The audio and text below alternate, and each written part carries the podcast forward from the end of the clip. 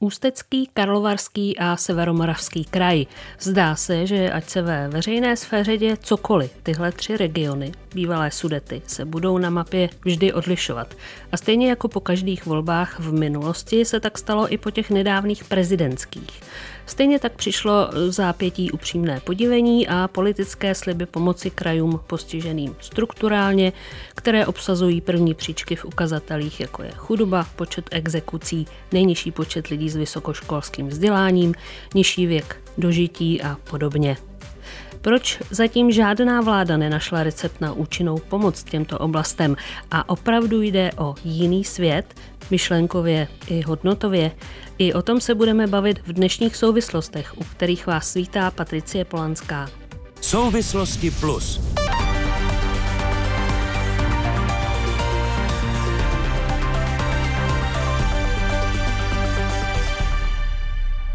Mými dnešními hosty jsou eh, Sarah Komasová, analytička Ústavu empirických studií STEM. Dobrý den. Dobrý den. Ivo Vondrák, hejtman Moravskosleského kraje z Hnutí. Ano, i vám přeji dobrý den. Děkuji za pozvání. A politolog Stanislav Balík z Fakulty sociálních studií Masarykovy univerzity. Zdravím do Brna. Dobrý den. Tak eh, já se nejdřív eh, asi na úvod obrátím na paní Komasovou. Co ukazují vaše čísla? Co víme o těchto oblastech? Čím se liší od zbytku republiky z pohledu sociologických dat a empirických dat? A liší se opravdu tak výrazně? Já mám pocit, že je vždycky trochu těžké vymezit, že nějaké oblasti se liší od nějakých, že to je jiná nějaká vymezená skupina ale máme prostě velké množství ukazatelů pro různé oblasti kvality života a vidíme, že některé z těch regionů nebo jejich části vykazují jiné charakteristiky právě, když sledujeme tyhle ty ukazatele. A často, když si promítneme právě ty ukazatele na úroveň konkrétních obcí, tak můžeme vysledovat mapu bývalých sudet, můžeme vysledovat takový vlastně specifický tvar, zvláštní územní rozmístění, kde můžeme sledovat nějaké zvýšené nebo naopak snížené hodnoty pro ty jednotlivé oblasti života, oblasti kvality života. Ať už je to nějaká právě ekonomická kondice nebo vlastně populační charakteristiky, demografie, sociodemografické hodnoty, vzdělání, pracovní místa a tak dále. Dá se naopak eh, říct, jestli mají něco společného, nebo vlastně ten eh, problém eh, je u každého z těchto regionů trochu jiný? Já bych si to dovolila rozdělit na základě vlastně nějakých segmentačních výzkumů, které jsme prováděli na takové dvě kategorie. Jedno budou takové spíše postindustriální oblasti, které se v současnosti snaží nějak třeba přejít na ten sektor služeb a do nějaké míry mohou právě bojovat s tím, jak tam otevřít nějaké nové ekonomické příležitosti a to budou spíše nějaká třeba menší města, industrializované oblasti a potom takovou druhou skupinu, což budou právě třeba přímo ty opravdu příhraniční oblasti, kde budou obce s malým počtem obyvatel, avšak s velkými katastry, a opravdu maličké vesničky, které se vylidňují, stárnou, odkud lidé odcházejí a kde zase můžeme třeba vidět velice pěkné životní prostředí, ale komplikovanou dopravní dostupnost. Nedostatek infrastruktury, to asi je opravdu eh, také téma na několik pořadů. Eh, pane Hejtmane, když jsme mluvili tady o tom rozdělení, tak eh, třeba u vás to podle mě musí být velmi výrazné, protože máme tady Ostravu, která zdá se, ale se jí daří najít nějaký nový tvar, nové výzvy, no, novou podobu a pak zbytek kraje, například Bruntásko nebo Karvinsko, tak eh, jak velký rozdíl podle vás je mezi tím centrem a zbytkem regionu? Nebo je to něco, co vlastně se velmi obtížně slučuje do nějaké společné politiky? Tak oni ty volby ukázaly, že právě mezi těmi oblastmi je poměrně velký rozdíl, protože když se podíváte, řek na to Ostravsko, ale především Frídecko, Místensko, Novojičínsko, tak to jsou uh, skutečně oblasti, regiony našeho kraje, eh, kde se ekonomice daří. Je tam spousta nových firm, dochází tam k přesunu od, řekněme, toho těžkého průmyslu směrem k průmyslu s vysokou přidanou hodnotou a je to vidět. Samozřejmě to Bruntálsko je poměrně hodně opuštěné, eh, protože tam dříve bývalo zemědělství. Samozřejmě jsou tam i nějaké průmyslové podniky, ale nejsou některak, řekněme, úplně silné, takže by dokázali radikálně změnit eh, fungování toho kraje, ale My jsme si řekli, že musíme pomoct všem a pokud možno stejně. A právě třeba to Bruntálsko se stalo pro nás z pohledu krajské vlády centrem toho, kde chceme rozvinout turismus, kde prostě skutečně máme velké šance díky tomu, že je to příjemné prostředí, krásné prostředí, krásné hory, myslím tím Jeseníky, je tam Slezská harta. A samozřejmě jsme se také snažili adresovat ten problém, řekněme, těch lidí, kteří jsou na tom hůře, tím, že jsme výrazně podpořili sociální podnikání. A ono to mělo výsledky. Skutečně se to projevilo ve snížené míře nezaměstnanosti a zdá se, že je to dobrá strategie. Když se potom podíváte na ty aglomerace jako Ostrava Karviná, tak samozřejmě problém eh, Karviné je v tom, že vlastně de facto eh, vlastně Karviná byla podporována v minulosti především OKD, to zná vlastně tou těžbou, která v podstatě vydělávala peníze, no a z toho se samozřejmě podporovaly různé události, věci, které se rozvíjely v Karvinsku, no a teďka tady dochází k tomu výpadku danému útlumem těžby.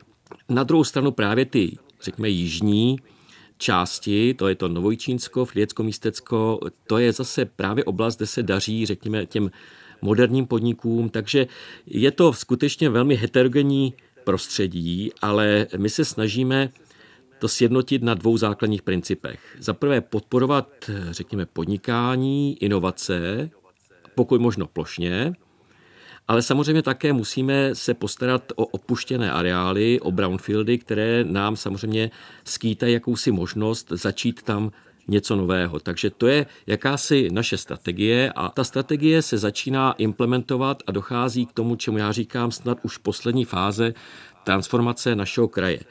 A pevně věřím, že se nám to podaří uchopit a vypadá to tak, že i z těch čísel, které mám k dispozici, se ukazuje, že i ten růst HDP teďka v tomto kraji našem byl největší v České republice, i když samozřejmě máme tu výhodu nižšího základu, ale vnímám to jako, že to je pozitivní signál. Hm. Pane Balíku, dá se stejný recept eh, uplatnit i v těch dalších eh, strukturálně postižených, jak se říká, regionech? Záleží to vždycky na eh, nějakém nastavení možná i těch krajských vlád, nebo je to přenosná zkušenost? Určitě je dobře, že máme něco, jako je krajská regionální samozpráva a teď je trošku jedno, jak konkrétně vypadá, jak velké ty regiony jsou. Nicméně právě proto, že takovéto nástroje, takovéto recepty většinou nejsou snadno přenositelné bez ohlednění místních specifik, jeden na druhý těžko se bude na Mostecku nějak masivně rozvíjet turismus podobně jako třeba v oblasti Bruntálska, nízkého jeseníku, nádherného, tak je dobře, že toto nebude řešit a nemůže řešit centrální vláda, parlament a ostatní nějaké celostátní úřady, ale že to řeší samozprávy relativně v nějaké blízkosti těch eh, občanů. Nicméně abych upozornil na dva zajímavé jevy, které musíme vzít eh, v úvahu. To, že máme ty regiony, ve kterých vidíme přetrvávání nějakých odlišných mentalit a odlišných vzorců chování, které se nám dnes propisují do a počtu exekucí a, a, podobně, tak to není důsledek nějakého demokratického vývoje po roce 1990. To je výsledek vlastně nejrůznějších forem vládnutí, které jsme v naší zemi absolvovali, realizovali po roce 1945. Tam se propisuje vlastně to, že s těmi regiony v zásadě nic neudělala komunistická doba nesvobody, protože kdyby udělala, tak by tam neexistovaly ty odlišné mapy a neviděli bychom dnes ty sudety. Ale neudělala s nimi v zásadě nic ani ta doba svobody po roce 1990. Je velká otázka, jestli vůbec máme nějaké politické nástroje k tomu, abychom tyto věci dokázali změnit. Mám za to, že určitě můžeme zmírnit, že určitě můžeme a musíme pracovat jako volení představitelé a jako a nejrůznější akademici a podobně na tom, abychom co nejvíce zmenšili takové rozdíly, ale dost možná je to jakýsi podnět k uvažování, že prostě jsou věci, které i když se na hlavu postavíme, tak nedokážeme.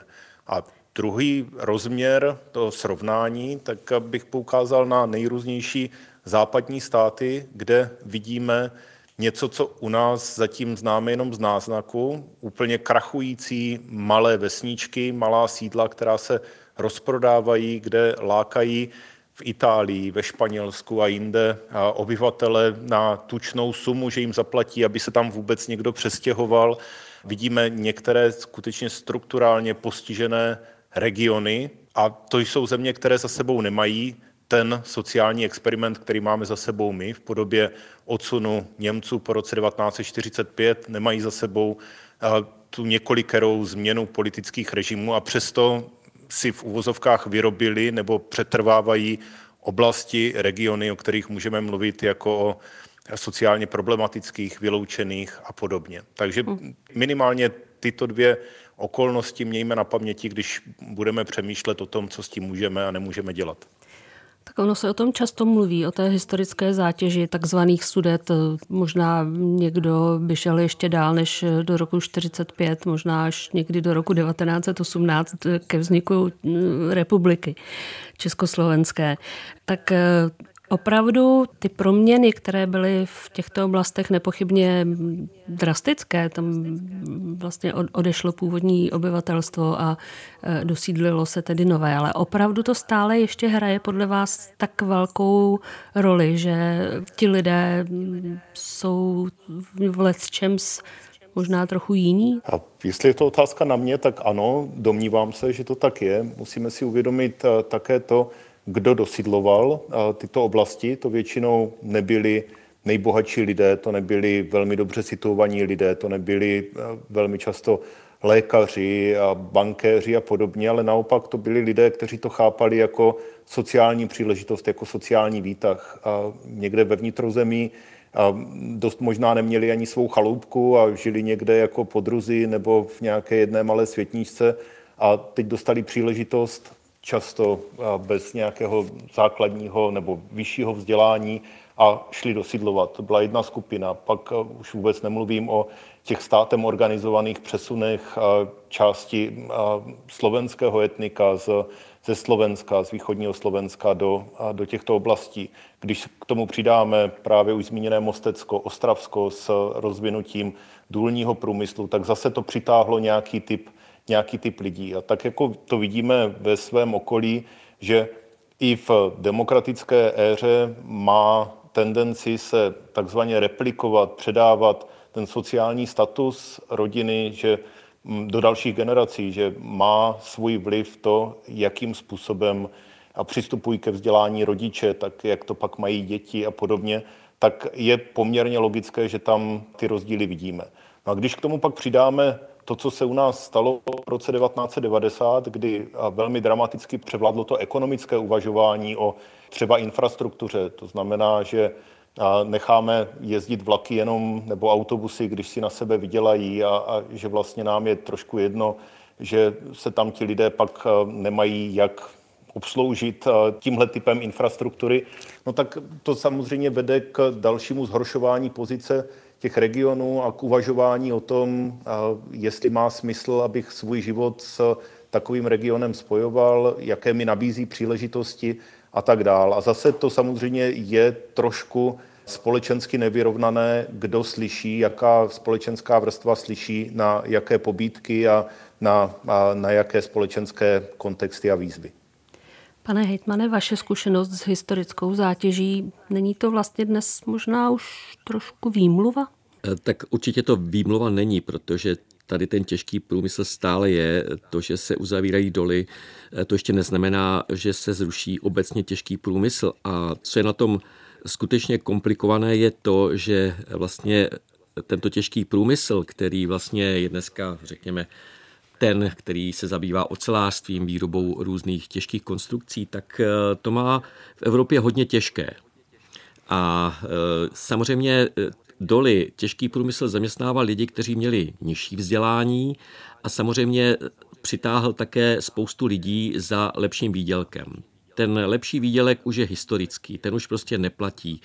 Už to neznamená, že dostanete mnohem lepší měsíční mzdu, jak to bylo za totality. Já si dodnes vzpomínám, když jsem jako student jezdil autobusem a eh, horníci, kteří se vracejí ze šichty, se mi smáli, že proč studují, ať se podívám na ně, kolik oni za to dostávají peněz. Ta situace už je samozřejmě dneska úplně, úplně jiná, ale já bych nechtěl být tady pesimistou. Ono se totiž ukazuje, že se to dá změnit. Ono se to nedá změnit najednou.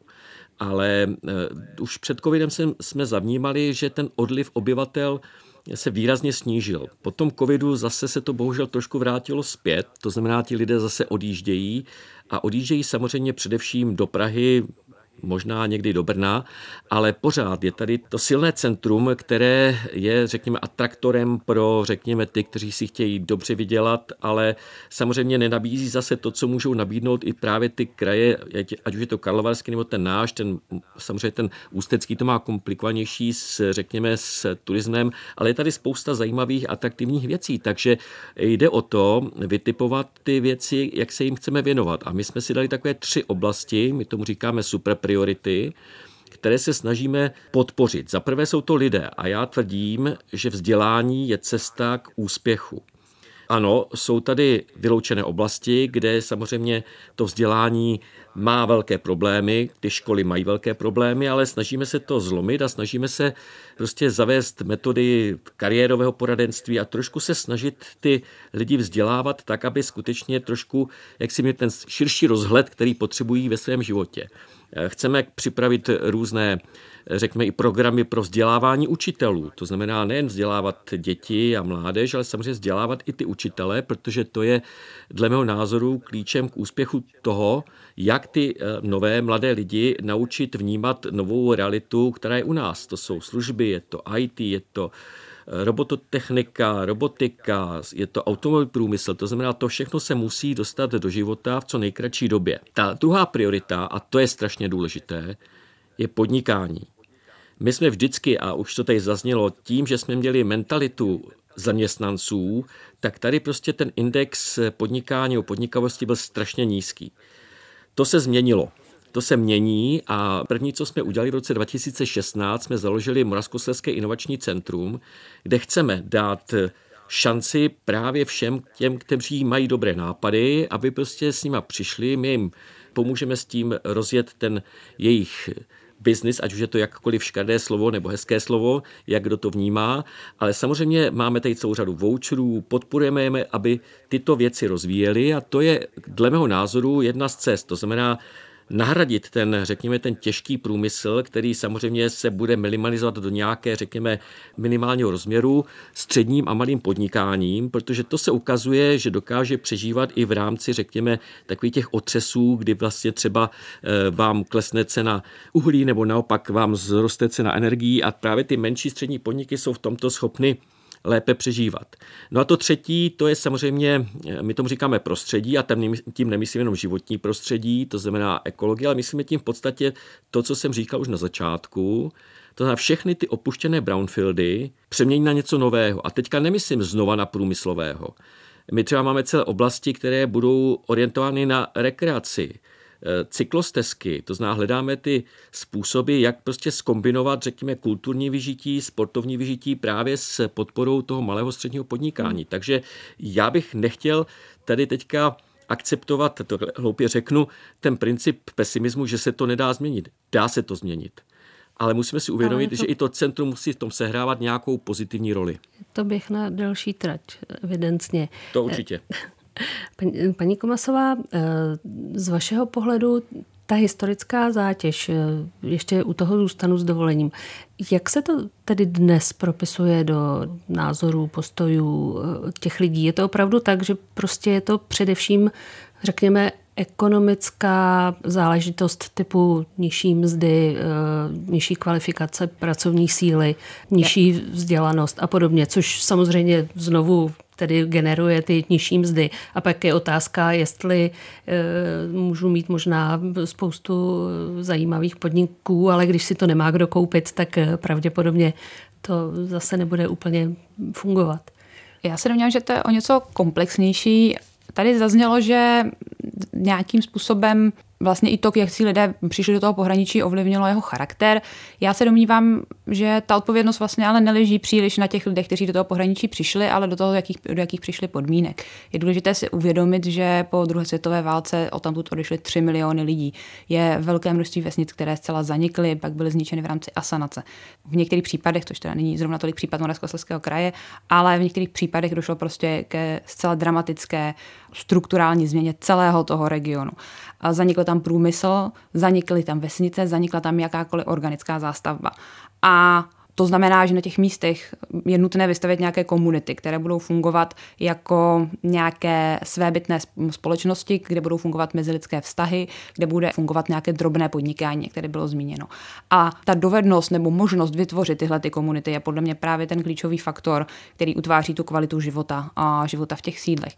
Je potřeba zkrátka, aby ta města nebo ty obce, aby fungovaly jako nějaké soudržné kolektivy, kde existuje nějaká mezigenerační výměna, právě i nějaký most nebo výteh právě k třeba k rozvíjení vlastních eh, schopností, vlastního vzdělávání, k nějaké právě diverzifikaci té ekonomiky, kde budou eh, malí eh, podnikatelé, živnostníci, kde budou drobní zaměstnavatele, kde se bude rozvíjet nějaký sektor služeb. A samozřejmě i to životní prostředí, teď ne, ani ne ve smyslu jaksi přírody, ale toho okolí, ve kterém ty lidé žijí, je velice důležité, protože je velice třeba těžké v některých případech, když vidíme, že celé centrum toho města tvoří vlastně unifikovaná panelová zástavba, která nemá nemá žádný jaksi funkční parter, kde by vlastně vůbec takové podnikání se mohlo rozvíjet, kde byste si eh, chtěla otevřít kavárnu a posadit tam třeba s přáteli, kde by bylo nějaké dostupné, eh, dostupné centrum třeba pro mladé lidi, eh, nějaký způsob, jak vlastně kreativně příjemně trávit svůj volný čas, tak v takových obcích je velmi těžké rozvíjet nějaký komunitní život, který je podle našich dat poměrně klíčový právě proto, aby ti lidé chtěli v těch obcích zůstávat a aby měli chuť se tam realizovat. A nebo třeba i pro lidi z větších obcí, kteří touží po nějakém klidnějším životním stylu, životě na malém městě, aby třeba do těchto těch oblastí právě přicházeli. Chci se ještě zeptat, vy jste o tom také mluvila a padlo to už eh, ten trend, eh, dejme tomu, vylidňování těch opravdu hůře dostupných eh, oblastí, vesnic, kam opravdu se člověk pomalu nedostane nějakou kloudnou dopravou. Ten je podle vás nezastavitelný, nebo je to třeba v tom, že opravdu těm lidem, když by se nabídlo, jak, jak tady o tom mluvil i pan Hejtman, typu prostě zaměstnání v, v turismu a podobně, tak se to může nějak stabilizovat. Co rozhoduje v takovém případě? Tady je podle mě otázka, co je vlastně tím naším finálním cílem. V současnosti existují obce v České republice, které mají pod tisíc obyvatel, mají třeba 500 obyvatel a věkový průměr je tam výrazně přes 50 nebo v některých případech i přes 60 let. Tady je otázka, jestli to je už je skutečně pro tu obec nějakým způsobem vratný proces a je pravděpodobné, že je možné, že se do těch míst třeba lidé vrátí, právě i třeba s tím, jak se rozvíjí možnost eh, práce na dálku, nebo právě třeba um, informační sektor, kde lidé prostě mohou žít eh, právě třeba v přírodě, zejména třeba mladé rodiny a pracovat vlastně vzdáleně, tak je možné, že se tam ti lidé vrátí, ale je otázka, jestli máme vlastně vůbec usilovat o to, aby tyhle ty obce se rozvíjely eh, jakoby, jako samostatné nějaké jednotky, protože to je takovým velkým českým specifikem, je velmi vysoké množství malých obcí, na které navazáno velké množství a, a obecních samozpráv, které pak kladou vlastně na ty jednotlivé starosty, na tu místní samozprávu poměrně značné nároky. A samozřejmě ta zpráva těch místních věcí je tak blíže lidem, lidé si sami rozhodují, co v té obci potřebují, ale v případě těch některých malých obcí je skutečně otázka, zda by tam nepomohlo, kdyby existovala nějaká větší nadstavba, nějaká větší možnost právě třeba přes ty dobrovolné svazy obcí, jak společně spravovat nějaké obecní záležitosti, tak aby nebylo třeba mezi každými pětisty lidi najít, lidmi najít alespoň nějakou stranicky barevnou obecní reprezentaci a jestli by to nemohla být nějaká cesta kupředu. Co pro to podle mě může udělat eh, zaraz nějaké to centrum, je poskytnout skutečně těmhle těm malým samozprávám nástroje pro to, aby tu obec mohli dobře spravovat, protože mm, tím, jak je tam málo lidí, tak je těžké najít eh, experty, nebo je to přirozené, že je těžké najít experty, protože ne každý uh, může samozřejmě do detailu ovládnout veškeré jaksi makroekonomické problémy z české ekonomiky nebo i obecní zprávy. To centrum by v tomto případě mělo podle mě poskytovat právě ekonomické návody nebo i samozprávné návody pro to, jakým způsobem pracovat třeba s těmi obecnými rozpočty, na co se zaměřit, co rozvíjet, jakým způsobem investovat, jak se pracovat s těmi svěřenými prostředky, právě tak, aby to umožnilo rozvíjet tyhle ty velmi drobné obce. Pane Balíku, máme moc obcí na to, aby jsme zvládli nějaký smysluplný rozvoj? No, jistě máme mnoho samozprávných obcí, jistě máme mnoho v evropském pohledu nadstandardně mnoho malých obcí, ale to je asi tak všechno, co k tomu můžeme říct, protože já zcela souhlasím s tím, co říkala paní kolegyně přede mnou ohledně toho, že je hodně důležitá pro kvalitu života ta komunita. Ale my, když přemýšlíme o samozprávných obcích a o tom, že bychom snížili jejich počet, tak tím nezměníme ohledně života komunity vlastně vůbec nic, protože ti lidé v těch vesničkách, v těch sídlech budou snad, aspoň doufám, dál žít bez ohledu na to, jestli jsou nebo nejsou samozprávné.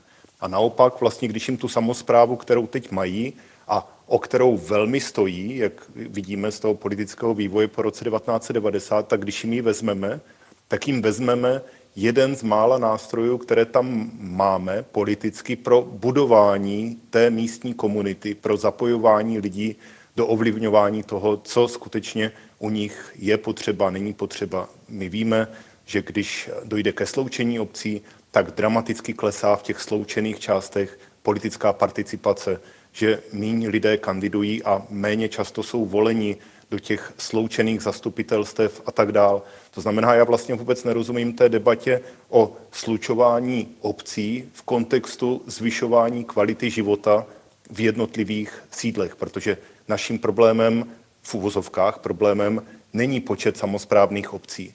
Ten počet samozprávných obcí reaguje na naši roztříštěnou sídelní strukturu, kterou máme od středověku, ale s tím, jako jestli je ta obec samozprávná nebo není, vlastně neuděláme vůbec nic, alespoň doufám, že zrušení samozprávy nebude znamenat likvidování těch malých vesníček. Posloucháte Souvislosti Plus, diskuzi, která vnáší do problémů jasno. Poslechněte si je také na webu plus.rozhlas.cz, v aplikaci Můj rozhlas a v dalších podcastových aplikacích. Hosty eh, dnešních souvislostí jsou stále Starach Komasová ze společnosti STEM, Ivo Vondrák, hejtman Moravskosleského kraje a politolog Stanislav Balík. Mě by zajímaly, protože o ně jde většinou až na prvním místě, tedy peníze. Eh, hodně se teď sází na evropské peníze. V minulých letech nepochybně do eh, těch strukturálně postižených krajů šlo několik miliard i eh, z českého rozpočtu. Dnes se bavíme o nějakých 40 miliardách z Fondu spravedlivé transformace, které budou čerpány až po roce 2026, pokud jsem to dobře pochopila. Umíme tyto peníze využívat? Velmi jednoduchá otázka. Poprosím pana hejtmana nejdřív. Dobře, dobře. Já bych chtěl říct, že to má mnohem širší kontext. Eh, my jsme vlastně už v roce 2016 přišli vůbec s rámcem toho, jak by ta transformace měla vypadat. Protože do té doby ta transformace byla, řekněme, já to takhle řeknu ad hoc. Někdo něco změnil, někdo něco někde postavil, něco prodal, ale my jsme se pokusili připravit jakýsi strategický materiál, který se jmenoval Restart. A v rámci toho restartu vznikl rámec, kde jsme sice peníze explicitně neměli přiděleny, ale platili tam jakési zvýhodňující podmínky pro některé z našich projektů. A těch peněz bylo asi 10 miliard pro všechny tři kraje. My jsme to měli tehdy rozdělené, protože my jsme se snažili pomoci právě Karlovarskému ústeckému, to znamená, my jsme ty věci dělali společně, aby to prostě bylo o spolupráci, o kooperaci. A z těch deseti miliard například eh, v našem kraji vznikla část nového kampusu univerzity, Ostravské univerzity, kde bude fakulta umění, bude tam fakulta sportu, to znamená něco, co mladé lidi určitě táhne a co pro ně bude motivací třeba u nás zůstat. Stejně tak jsme šli cestou eh, nákupu prostředků městské hromadné dopravy, eh, meziměstské dopravy, která bude ekologická, vybavená Wi-Fi, to znamená, aby se ti lidé mohli dostat z místa A do bodu B, aby to pro ně nebyla nuda, aby si toto mohli užívat. Takže to byl takový ten první krok. Eh, nicméně v té době se začalo... Ale to Evropě... asi úplně nepomohlo tomu Bruntálsku například. No to si nemyslím úplně, protože si ta, v daný okamžik, jak se podíváte na tu statistiku, jak to tam vypadalo s nezaměstnaností, tak samozřejmě se to poměrně hodně, hodně zlepšilo, protože i tam samozřejmě vznikají v městech, jako je Bruntál, průmyslové zóny. My jsme samozřejmě pomáhali s tou průmyslovou zónou, to znamená, zajistili jsme její obslužnost. A mimochodem dneska máme v kraji kolem všech větších měst obchvaty. To znamená, se výrazně zvyšuje rychlost dopravy a přepravy mezi jednotlivými oblastmi v kraji. My máme takovou, takový cíl, že bychom chtěli i z toho nejzašího místa dostat se někdo do Ostravy za tři čtvrtě hodiny. Chceme propojit Karvinsko s Ostravskem rychlo tramvají. To znamená, že vlastně bude rychlá doprava, která bude pendlovat mezi Karvinou a Ostrovou a tím zajišťovat v podstatě vykrytí těch pracovních míst, které někde chybí a někde zase přebývají. Takže to je to první věc. Ale já bych se teďka vrátil k tomu Fondu spravedlivé transformace. My jsme vlastně eh, v roce 2018 vstoupili do takzvané komunity uhelných regionů a připravili jsme vlastně celou řadu projektů a teďka jsme v situaci, kde začínáme čerpat. Máme první tři podané projekty a dokonce si troufám říct, že jsme možná i v našem kraji první, nejen v České republice, ale možná i v Evropě, který na ty finanční prostředky dosáhne. A to je strašně důležité si uvědomit. Jsou tady nějaké strategické projekty, které jsou, řekněme, schvalovány až v Bruselu, jsou schvalovány v podstatě skutečně na té nejvyšší úrovni. A pak je tady celá řada dalších projektů, říkají se jim tematické výzvy a zastřešující projekty. A jeden třeba z těchto projektů je třeba i vodíkové hospodářství v našem kraji. Takže tady je celá řada témat, která se rozpracují. My v našem kraji na tu uh, transformaci máme 18,9 miliard, ale prosím vás, a to bych chtěl zdůraznit, to není jenom o těchto penězích. Za 19 miliard nezměníte kraj.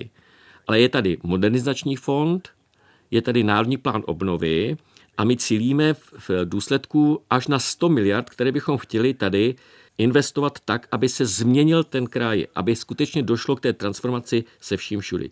A co bych chtěl říct, je to cíl, který v podstatě je definovaný strategií, kterou máme schválenou, která vznikala za účastí celé řady odborníků, mimochodem i mezi středoškoláky na středních školách. Já jsem objížděl všechny střední školy, které tady, ne skoro všechny, abych byl přesný, kde jsem mluvil s těmi mladými lidmi, co tady vlastně budou chtít v tom kraji mít. Takže i to se projevilo do té strategie. A my toto bereme teď jako ten dobrý začátek, který se rozjíždí a pevně věřím, že povede ke změně vnímání celého kraje, že se prostě změní jeho image, protože to je cílem. Aby přestal být, řekněme, tím regionem, který byl špinavý, černý, myslím si, že už to dávno neplatí. Paní Komasová, mm, to zní téměř ideálně. Když se podívám o, o patrovíš, tedy vládní úrovni a snaze tady nějak pomoci, umí všechny tyto programy, projekty opravdu zohlednit e, místní specifika? E, teď narážím na to, že samozřejmě evropské programy mají nějaké podmínky, Teď je otázka, jestli se eh, do nich vlastně eh, strefí žadatelé a jestli tedy připraví dostatečně kvalitní projekt, aby opravdu mohli ty peníze čerpat například, ale to tež podle mě platí tedy i na jaksi české úrovni nebo o penězích, které v různých programech uvolňuje česká vláda. Já bych neviděla ten klíčový problém v tom, jakým způsobem jsou třeba vypisovány ty dotační programy, ale skutečně spíše v tom nalézt eh, nějaký způsob, jak eh, ty peníze vhodně investovat, tak aby to skutečně vedlo k tomu rozvoji a zejména, aby nedocházelo k budování ojedinělých, eh, na nic nenavázaných staveb nebo řešení, která zkrátka nemohou uspět nebo naplnit ten širší cíl, což znamená, aby se trvali v tom regionu lidé, aby tam se trvali lidé, kteří budou sociodemograficky různí, kteří budou nějakým způsobem vytvářet nějakou živou komunitu, což právě vyžaduje proto, aby tam vznikla nějaká ekonomická struktura, která právě nabídne diverzifikovaná pracovní místa, tak aby tam zůstávali lidé s vysokou školským vzděláním a mladí lidé. Pane Balíku, proč se zatím nepodařilo vytvořit takové Možná se mýlím, že podařilo, ale proč se zatím zdá se ne, nedaří eh, vytvořit eh, takové programy, takové podpůrné prostředky, aby skutečně ty historické sudety už tak nevyčnívaly na té mapě? To je hodně složitá otázka. Dost možná je to vlastně velký problém představivosti. Jako toho, co skutečně je potřeba, co pomůže a nepomůže. My se někdy trošku asi utěšujeme tím, že peníze řeší všechno, že jako nám stačí si teď sáhnout na tady další miliardu, tam další 100 milion a tak dále. To jsou určitě důležité, potřebné věci, které let, let čemu pomohou, ale pak dost možná jsme v jakési pasti i toho liberálního a svobodného uspořádání, které nám brání některé věci promýšlet a, nebo možná jako nařídit. Já dám jeden jednoduchý příklad z městečka na rozmezí Moravskosleského kraje, který spravuje pan hejtman Vondrák a Olomouckého kraje. Jsou to Zlaté hory, kdysi nádherný cukmantl s živou komunitou a tak dál, kde dnes je velký problém sehnat jakéhokoliv lékaře, který by si tam otevřel ordinaci, ne proto, že by mu na ní město, kraj nebo někdo nepřispěl. Tohle vlastně už dnes problém není. Ale on, ten člověk, když má zájem, tak eh, říká, hm, přijde se tam podívat a, a říká, no ale kde tady budou studovat moje děti na střední škole? A když jste ve Zlatých horách a chcete studovat střední školu, tak v zásadě to znamená, že ty děti jsou od 15 let na internátu někde v Olomouci, v Šumperku, v Jeseníku, protože všude je to na denní dojíždění velmi daleko. A většinou pak takový zájem takového lékaře jako opadne. A tohle skutečně nevyřeší jako kvanta peněz, protože to není ten rozhodující moment, ale dost možná tady budeme muset uvažovat úplně jinak a, a možná budeme muset jako říct, že chceli mít někdo ordinaci v krajském městě, tak bude muset alespoň jednou týdně ordinovat někde v nějaké takovéhle oblasti. A to jsem zmínil jenom možná trošku okrajovou, anekdotickou věc, ale mám za to, že skutečně někdy nám chybí vlastně jakási představivost, co bychom mohli dělat jinak, mimo ty peníze, mimo budování nějakých infrastruktur a je skvělé, že skutečně se hodně pohnulo v posledních letech a desetiletích s dopravní infrastrukturou, to, o čem mluvil pan Hejtman o tom, že najednou se neprojíždí přes město půl hodiny v nějaké koloně, ale objede se za 5-10 minut po obchvatu, tak hodně zjednodušuje některé věci. Ale potom nám přece jenom ještě zůstane celá sada některých těch měkčích věcí, které souvisí právě s tím, co se dá v nějaké rozumné dojezdové vzdálenosti v tom daném sídle dělat, protože ono se pak na to nabaluje celá řada dalších věcí. Víme, když nám odejdou děti ve věku 15 let z toho daného sídla, tak se tam velmi obtížně rozvíjí občanská společnost ve vztahu třeba k dětským nějakým organizacím, ke skautům, mladým hasičům a tak dále, protože tam, tam nejsou ti jejich mírně starší vrstevníci, kteří by je vedli, přijíždí tam jenom na víkendy. A tím pádem se nám nebuduje ta komunita, která se právě v tom věku 15-20 let velmi silně ovlivňuje.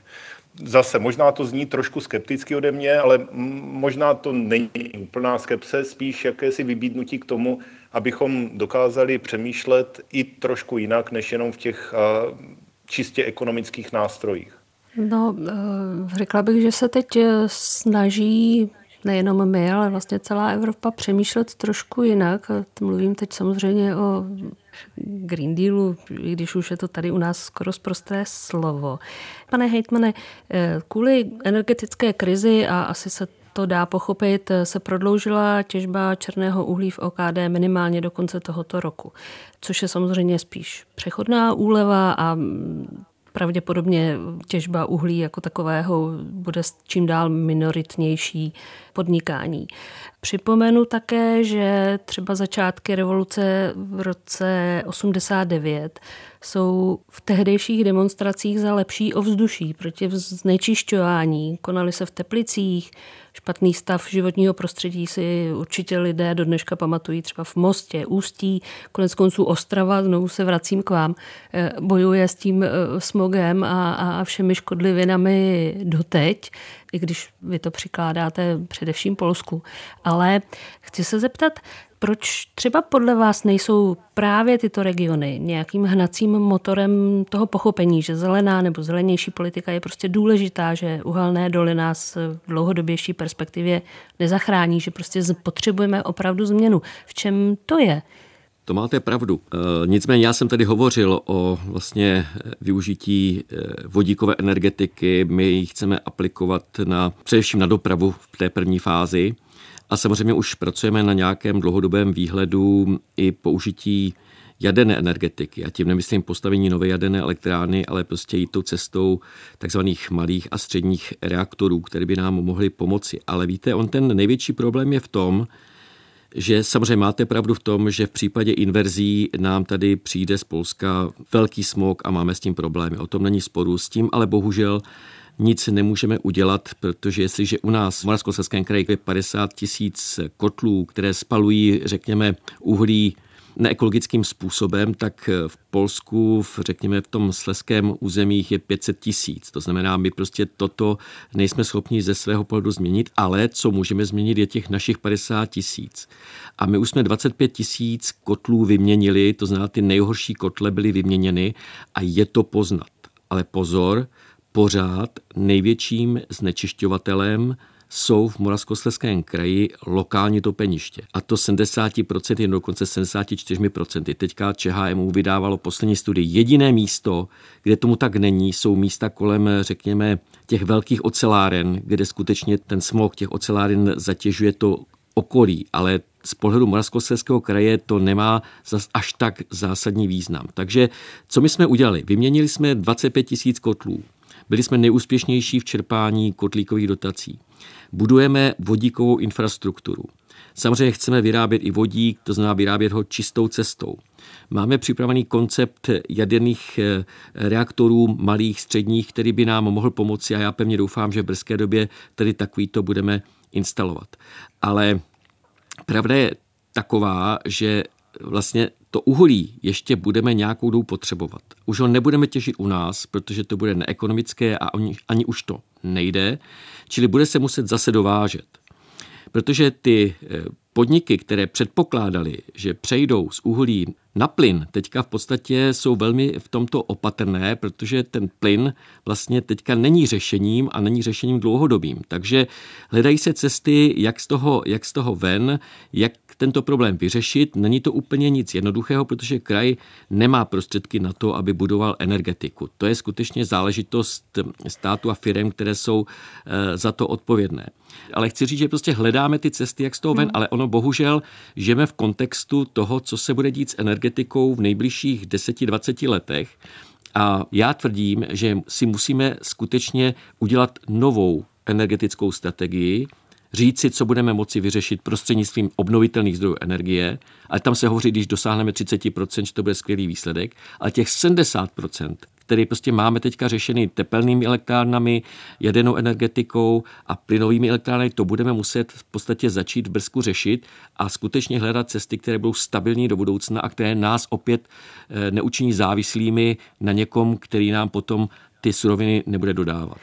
To je pochopitelné, ale sám jste mluvil o 70% lokálních topenišť. A já vlastně se znovu ptám, eh, proč podle vás eh, třeba právě ve vašem kraji, který byl tím znečištěním dlouhodobě postižen eh, velmi, máte s tím své zkušenosti a stále s tím máte své zkušenosti, tak jestli tam trochu nevidíte eh, vlastně nedostatek ochoty něco změnit nebo prostě přemýšlet eh, u těch konkrétních lidí ano, trochu jinak.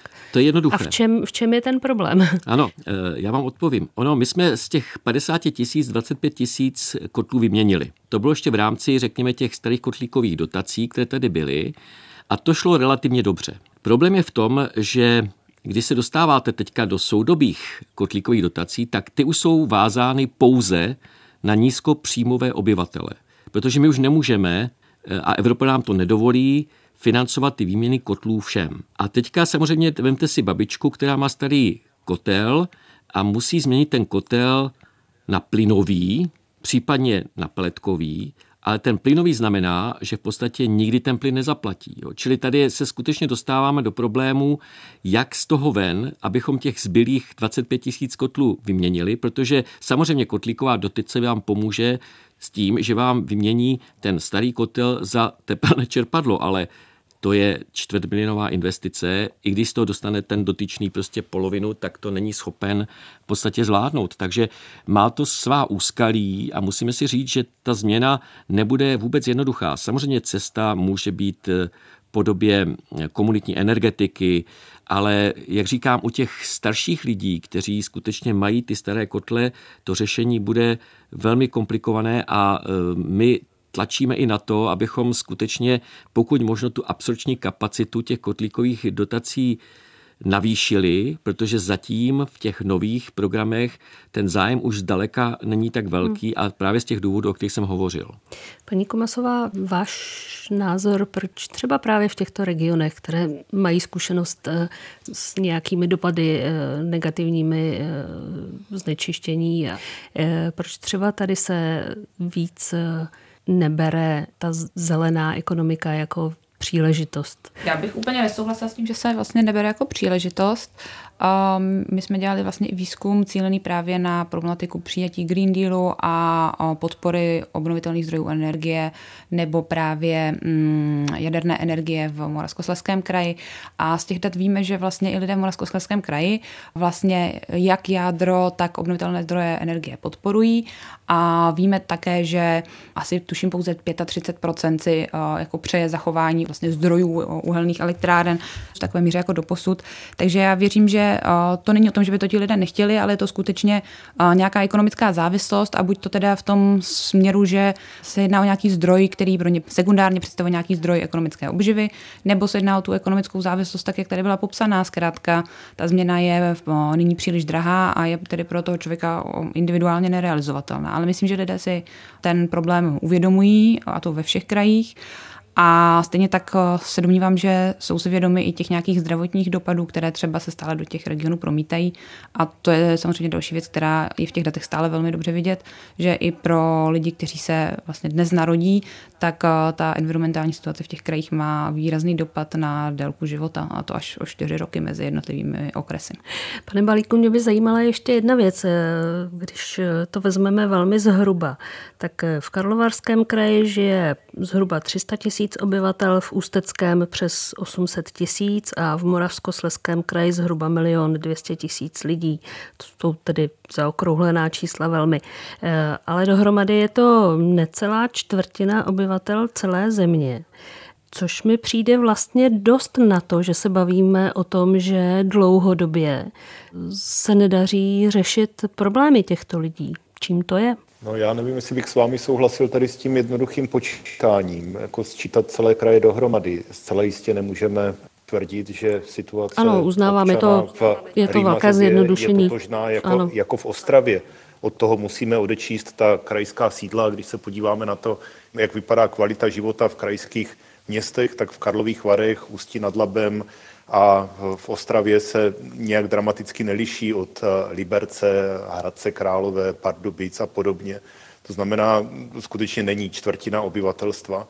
Těch lidí je mnohem míň a vlastně ani nevím, jestli o tom máme uvažovat jenom tady tou regionální optikou, protože když se podíváme i třeba na ty volební výsledky a když se podíváme na nejrůznější jiné sociálně geografické mapy, tak uvidíme ten pást takzvaného vnitřního pohraničí někde na okraji středočeského kraje a na jeho rozmezí s jeho českým, s Vysočinou a, a podobně.